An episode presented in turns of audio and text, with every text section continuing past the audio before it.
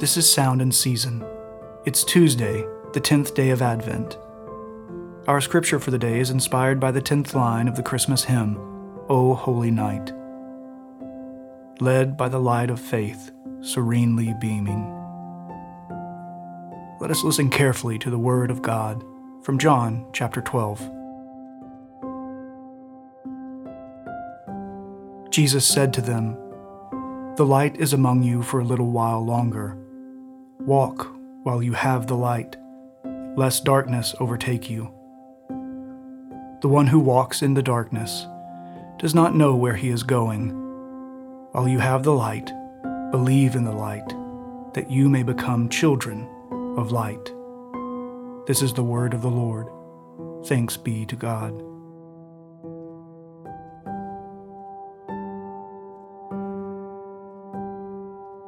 Our reflection for the day comes from the 16th century French pastor and reformer John Calvin in his writing on the Gospel of John. He who walks in darkness knows not where he goes. To strike them with still deeper alarm, Jesus reminds them how wretched it is the condition of those who, being destitute of light, do nothing but wander throughout the whole course of their life for they cannot move a step without the risk of falling or even destruction. But now Christ declares that we are in darkness unless he shines upon us.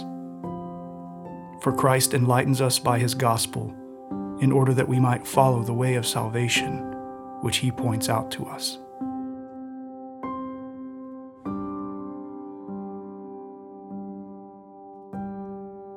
Lord, hear our prayer, and let our cry come to you.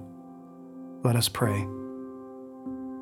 Triune God, according to your perfect will, you have come to us in our deep darkness and shone the light of life into our sinful hearts. Though we have walked in darkness, we have seen a great light shining in the face of our Lord Jesus Christ. In him the fullness of God was pleased to dwell yet it was the will of the Father to crush him. And it was the love of the Father that raised him. And now, seated in the heavenly, our great high priest intercedes for us, even at this very hour. Wonderful counselor, pray for us that we will seek you this Advent through the strength of your Holy Spirit. Grant us, mighty God, a hunger for your word and presence everlasting Father. Aid us in maturing in Christ our King, Prince of Peace. Bring your shalom to our city, our homes, and our hearts. Ready us this Advent for the coming of Emmanuel, God with us. Teach our hearts to know the joy of our salvation and to pray with expectant hearts. O come, O come, Emmanuel. We pray these petitions in the name of our eternal King, the light who has come and will come again. O God, make speed to save us. O Lord, make haste to help us.